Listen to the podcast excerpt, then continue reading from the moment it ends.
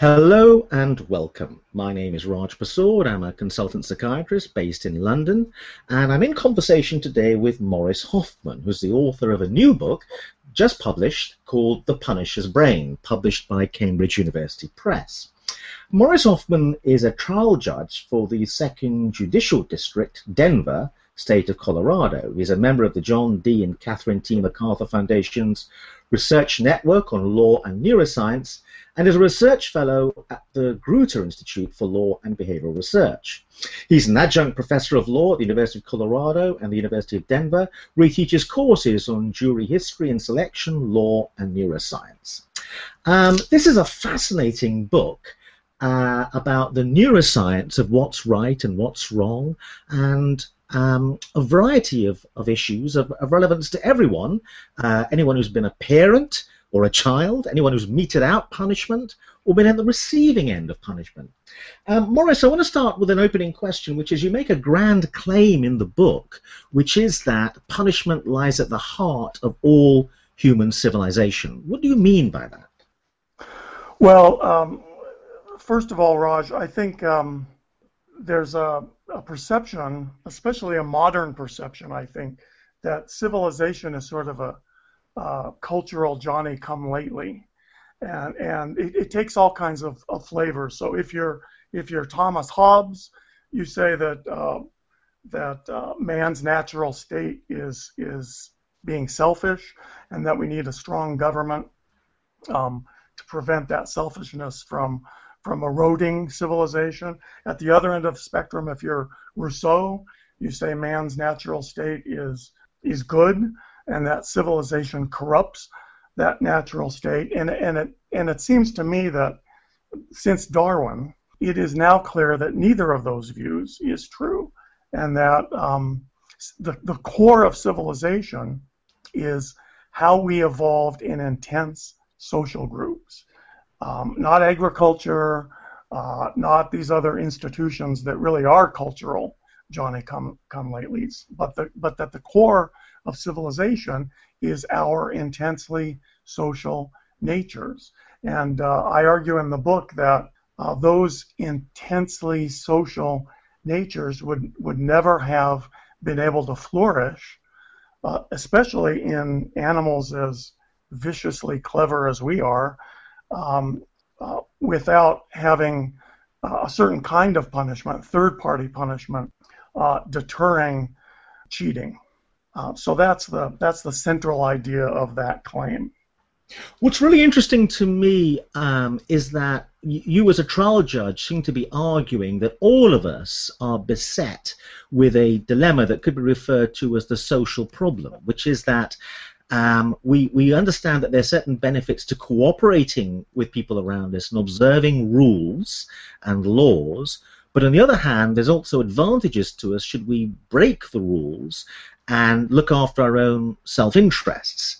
Um, and you, you give many wonderful examples in the book of this issue. But one example I'd like you to talk a bit about is the example you give of, of Rousseau's example of a group out hunting for a stag um, and the tension within the individual of a group out hunting for a stag if they come across a hare um, and, and they could break away from the group and, and hunt for the hare instead. Could you explain the example and what the, what the point the example is making? Sure. Um, uh, with no small amount of irony, I don't think, uh, Rousseau was one of the first people, maybe the first person that, um, to articulate this uh, sort of thought experiment. It really, it really began as a as his thought experiment, and his his um, experiment was this: uh, you have a group of hunters, and they're hunting a stag, and a stag is a very fine animal for this group of hunters to catch, but it's elusive. And so you need all hunters, let's say 20. You need all 20 of them to encircle the to encircle the stag, and even if one hunter is missing, the stag will will go free through the space that that missing hunter leaves. And and he posed this question.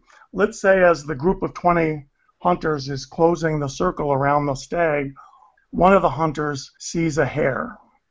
Now, a hare is not as fine a catch as a stag, but that single hunter is going to have to share the stag with all the other uh, 19 hunters. And so he's tempted to grab the hare, leave his post, and let the stag go free. And so Rousseau asks um, that if these are the if these are the social tensions that that uh, that drive us, uh, how do we ever end up cooperating when there's such a such a deep temptation to cheat? And it's a question that evolutionary theorists uh, have been asking themselves for many, many, many years, and it's it's really the one of the key questions uh, surrounding the deeper question of how it is that a species as socially intense as we ever could have evolved. And you give some other wonderful examples um, illustrating one of these issues, which is our ability as individuals to form judgments um, about others' behavior. Um, you, you, give a, a, nice example of um, experiments where um, an experimenter gives an individual a sum of money, and then they make an offer of this sum of money to another individual, and the individual can either accept the offer, in which case both people get to split the money, or if they reject the offer, um, uh, no one gets any of the money. Could you explain the experiment and explain what the experiment is trying to say? Yes, th- this is another one of these um, experiments that started out like Rousseau's stag hunt as a thought experiment, but the but the experimental economists have have made these actual experiments that have now been played millions and millions of of times um, in all different uh, cultures, in fact. And together as a body, they've they've uh, they've said some important things about what human nature really is like. So the game that you're talking about is one of, of several different games that I mentioned in the, the book. It's called the Ultimatum Game, and you described it exactly right. Let's say there are two players, A and B, uh, and and the uh, experimenter uh, describes the rules to both players this way: A has ten dollars. He's given that by the experimenter. The, the, the amount of money can can change. The results don't change much depending on the amount, and he has a choice to offer B um, anywhere from one dollar to all ten dollars. And, um, and, and here's the trick of the game. B then gets to accept or reject. And um, and so in a perfectly uh, selfish world, if if humans really were um, built to act abjectly uh, in, in an abjectly selfish way, uh, players would offer one dollar because they end up with nine dollars, um, and so that's the best offer. It is what um, mathematicians call the Nash equilibrium. It's the it's the it's the play that best insulates players from the other players' different strategies. But but in the real world, when this game's been played millions and millions of times, humans don't act in that way at all. In fact, the average offer from player A to player B is, is somewhere between three and four dollars.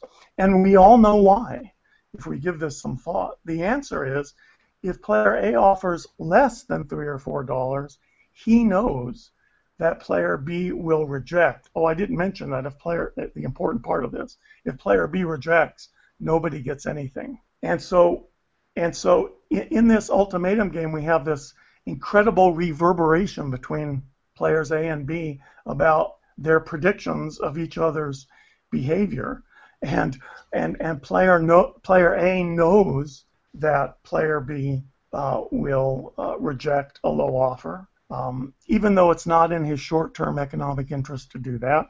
Player B knows that player A knows that, etc., etc. And so, uh, and so the plays, uh, depending on culture a little bit, but the plays end up being anywhere between uh, $3 and $4. In other words, our strategic guesses about how other social animals will behave are keys to driving our own behaviors, and in fact, are keys to driving our own behaviors um, uh, to, to maximize our own individual fitness. And so, the lesson of all these games together is that in a species as social as we are, it sometimes the most selfish play is to cooperate. And and kind of what you're arguing, I think, in the book is that most people think of punishment as something hived off to a particular corner of society, like the police and the judiciary. Um, but you're saying that punishment actually is slap bang at the center of the human dilemma, because within us all is this tension between doing what would advance our own personal self interest, but getting on uh, with other people. And if it wasn't for punishment and a punishment system, human civilization would break down because within all of us are these tensions. And it's an interesting view because you would have thought that, that a judge would take a view that there's just bad people in the world out there, a small number of bad people, and the rest of us are good, and that the judiciary is there to deal with the bad people. But you seem to have a very radically different view than that. Well, well, I think that's right. And if we go back to the to the stag game and think about that, the reason the stag game is such a wonderful uh, example of these um, of these thought experiments is is because the stag game has some resonance with with perhaps has some resonance with with uh, challenges we face as we were emerging 200,000 years ago. So imagine those same 20 hunters, uh, and one of them faced with going after a rabbit to his own short-term individual advantage to the group's long-term disadvantage. Uh, it's it's a very as as Rousseau recognized, it's it's a, a very very powerful temptation to cheat. But if that cheating had consequences, if that cheating came with punishment, uh, then that uh, cheating hunter has a little bit more to think about. And so the idea of third-party punishment, which is which is punishment imposed by members of a group against someone uh, who cheats uh, cheats against the group as a whole, doesn't just injure an individual. The argument uh, that I make in the book um, was critical to our um, to our ability to survive in, in, in groups. And without that third party punishment, our groups would have disintegrated into this sort of anarchy of selfishness uh, the very anarchy of selfishness that Rousseau's stag game is all about. And and it, it, the, the book also talks about different kinds of punishment. I think there are three sort of different categorical kinds of punishment. What I call first party punishment, second party punishment, and third party punishment. So, first party punishment is when we punish ourselves for violating uh, group norms. Um, we also call that guilt or conscience and uh, and and so much of the reason you and I don't rob banks is because our brains uh, have been built uh, with these pro-social uh, tendencies. Uh, they're just tendencies; they're not perfect. And and and the argument in the book is that they were not enough to prevent enough cheating for our groups to remain stable. But there's a second level of punishment, second-party punishment and second party punishment happens when when you cheat against me directly. Let's say you steal some food from me and I retaliate. One of the reasons I don't steal from you uh, isn't just because I know it's wrong, um, first party punishment, but also because I know that if I steal food from you, you will punch me or somehow engage in some other form of second party punishment. Um, so, but in a in a in an animal as intelligent and devious as we are, those two levels of punishment, the book argues, were simply not enough. And third party punishments, this willingness that we all have, this pro social willingness to punish wrongdoers even when the wrong is not aimed at us. The argument is that that was what allowed us to, to live in the intense social groups in which we evolved. Let's talk about that first order sense of internal personal punishment, the conscience guilt thing, which is kind of keeps us on the straight and narrow without the direct intervention of laws or, or police. This sense we carry around within us of what's right and wrong, and we act um, on that, uh, largely speaking, and that also is a civilizing influence. Um, again, there's a fascinating section in the book on psychopaths, which are these very interesting groups of people who don't seem to have a conscience or feel guilt. Um, and I was particularly interested in the experiment you quoted, which looked at psychopaths being group therapy in prison before they were released. Yeah. And the group therapy actually seemed to make them worse um, and, and seemed actually to make them more dangerous. I wonder if you could say something about that, because that was fascinating. Right. If, if memory serves, it was a, it was an experiment or a study in um, in Sweden, and and the way it worked was um, uh, these ex- these um, investigators uh, looked at two groups of of, of Swedish uh, prisoners. Uh, the control group control group had no had no particular therapy, and then the test group had some uh, sort of traditional group therapy, and um, and, the, in, in, in both groups, uh, both groups consisted of, um, of prisoners who were convicted of fairly serious offenses, and a, and a certain percentage of them were were psychopaths. In fact, a huge percentage of incarcerated individuals are psychopaths, something like 20 to 25 percent versus I think one percent in the in the non-incarcerated population. But anyway, in this experiment, the psychopaths who had group therapy as opposed to no treatment at all did worse by all measures of this experiment, including uh, recidivism, rearrest rates, uh, uh, violent rearrest, violent re, uh, reconvictions.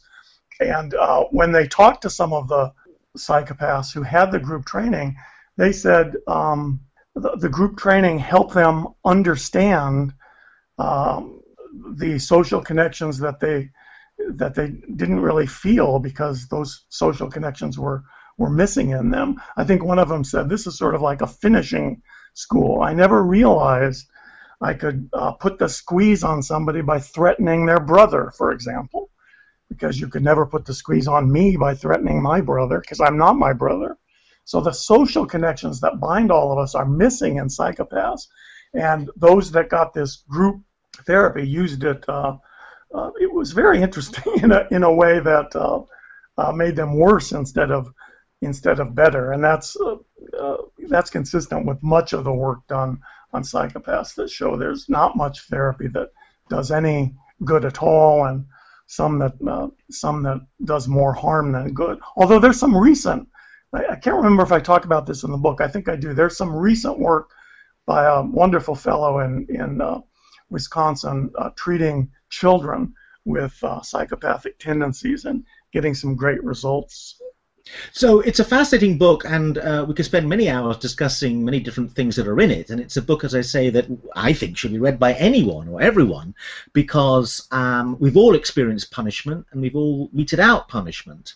But one of the interesting things you move on to is given that there, there has to be punishment, um, how we make judgments about who to punish and how much to punish them, uh, and how um, emotion and psychology plays a large role in that.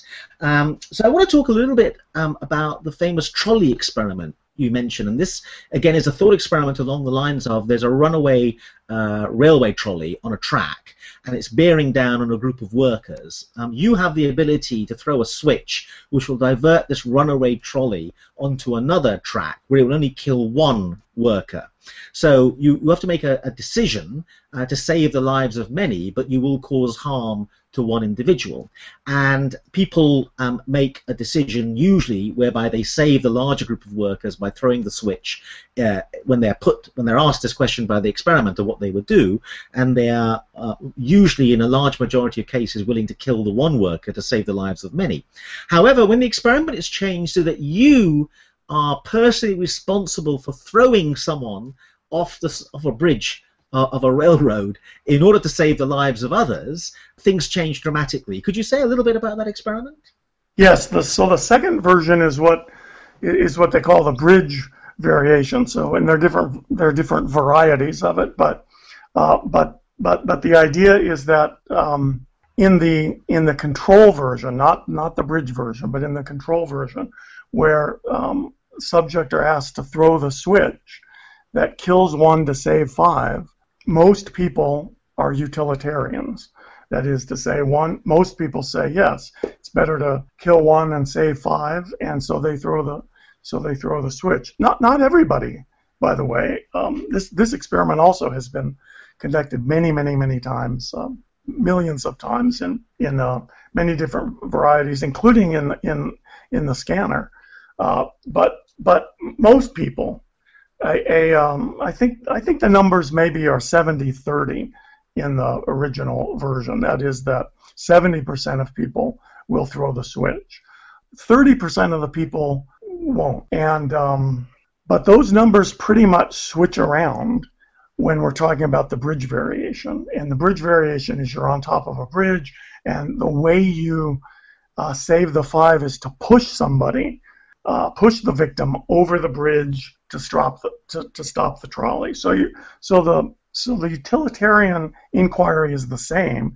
You're still killing one to save five, but the way that you're killing one is um, so much more direct. First of all, you're touching them, you're pushing them, you're instead of just throwing a, a switch. And and as a just a matter of empirics, the the numbers switch around almost exactly. Instead of being 70% um, being willing to throw the switch, now only 30% are willing to push the person off the bridge. Uh, and there's been some fascinating work, mostly by Josh Greene at Harvard, who did this experiment in the scanner to try to untangle what's what's going on between people who we might call our, our, our utilitarians and people who we might call our more deontologists. Uh, fascinating work by Josh. So I think basically one of the theses, the fundamental theses of the book, is that we've hived off punishment uh, in a very organized way, because we live in an organized, complex society, to a group of people, judges, juries, the court system, and we kind of become complacent um, about the idea that we let this third-party group of people do all that. Um, whereas you seem, I think, to be arguing in the book, we should pay much more attention to what that group of people are up to um, and be more involved. Um, you make an interesting point that in medieval times, the, the, miscreant in the village would be put in stocks and we would throw rotten apples at them, but somehow we would actually be more vividly experiencing their punishment.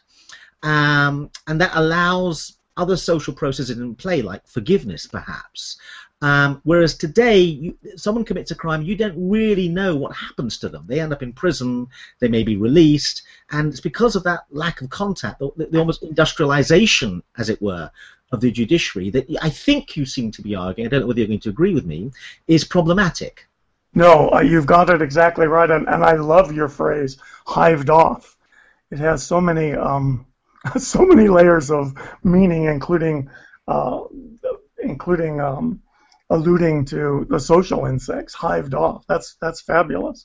Um, no, yes, the in in I think you, you've got this exactly right. There's there's sort of an antiseptic way that we have come to punish um, that um, that interferes with lots of punishment's functions, including uh, including forgiveness. But the, the act of punishment emotionally returns us to the baseline, or almost to the baseline, um, of forgiving people and let them and letting them come back into the social uh, fold. But if we never, if we never um, get the satisfaction of, of of even seeing punishment, let alone imposing it ourselves, it risks um, interfering with that ability to forgive. And, and so what happens in, in my courtroom and what happens in most modern, I think every modern courtroom, is you know we have this morality play uh, play out in open court very intensely. Um, it's quite amazing to see. And then the punishments imposed, and and the defendant in my courtroom walks behind a hidden door, and nobody sees him again. And um, and a punishment that is that hived off, to use your phrase, is punishment that that uh, risks losing some of its social meaning. Um, I see this happen uh, all the time in my courtroom, and so I suggest in the book that one of the ways we can a, a big problem with with modern punishment is the problem of repatriation and and the and the way we have, have treated um, people who commit crimes as if they're a different species, as if they're They need to go somewhere where we're not. And so the the punishment of them is permanent. We've um, we've sent them away to to prisons where none of us ever see them again, and and and what that does is risks interfering with our ability to to forgive them and welcome them back into the fold. And so we have a tremendous problem, especially in the United States, with um, with what I call in the book repatriation, and and um, people with felony records can't get jobs. People without jobs um, commit more felonies. It's a it's a vicious cycle that that that our evolved brains are meant to deal with uh, through the institution of forgiveness. Uh, but forgiveness is is hard in the modern world because of how we impose this punishment. So one final point, uh, Maurice, what I particularly love about your book, and just a reminder, the book is entitled The Punisher's Brain, The Evolution of Judge and Jury. It's published by Cambridge um, uh, University Press. Um, is that you are actually a practicing trial judge, and the book is also littered with anecdotes from real life situations. And I wondered, and I can't remember exactly whether it's you. I think it is you. Um, you give a, a, a, lovely anecdote of, um, I think it's a bank teller who is sentenced for fraud, and the judge, and it might be you, I can't remember exactly, lectures this teller a little bit about the shame that they're brought on their family, and then something happens which makes the judge regret their little uh, moralistic lecture that they've given um, just after the sentencing. Could you say something about that anecdote? Yes, this was this did not happen to me. It happened to a friend of mine who sits in the federal court here, and um, and he wrote about it, and I and I repeated it in the in the book. What happened to him is you've got the story exactly right. It was a very young uh, bank teller who uh, engaged in some fairly small amount of embezzlement to about a car loan that she was having problems uh, paying off. Anyway, she was uh, charged with embezzlement. She she pleaded guilty to some uh, lesser offense, and uh, during the sentencing uh, hearing, my friend John Kane uh, reported that he was very stern with her. he, he, he decided early on to give her probation and not to send send her to any prison time, but in the course of being of, of um, of, of, imposing this sentence, he decided, even though he wasn't going to give her probation, that at least he'd he'd uh, talk harshly to her, and he and he spoke so harshly to her, she was so afraid that she ended up urinating in the well of the courtroom, and as he got up to leave, he saw a giant puddle where she was standing, and he he writes, and I re- re-report in the book that. Um, uh, as he went back to his office, uh, he threw off his robe and he decided that he had disgraced it by the way that he um, talked to this woman. It's a hard thing to um, separate separate out sometimes the emotion of punishment from uh, from sort of the rationale of punishment. We have all of us had just terrible, terrible wrongdoers in front of us that that um, that deserved every bit of every punishment that we could impose and more.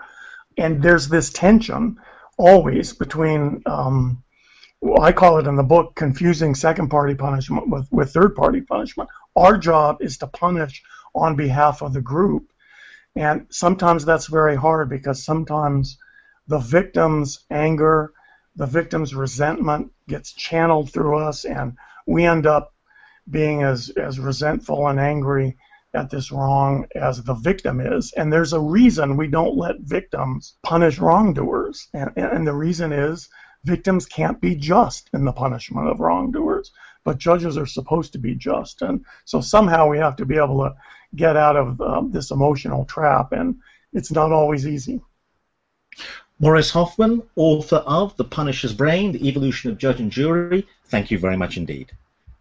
Thank you, and I want to thank uh, especially the uh, um, uh, Royal College of Psychiatrists. It's just been a pleasure. Thank you.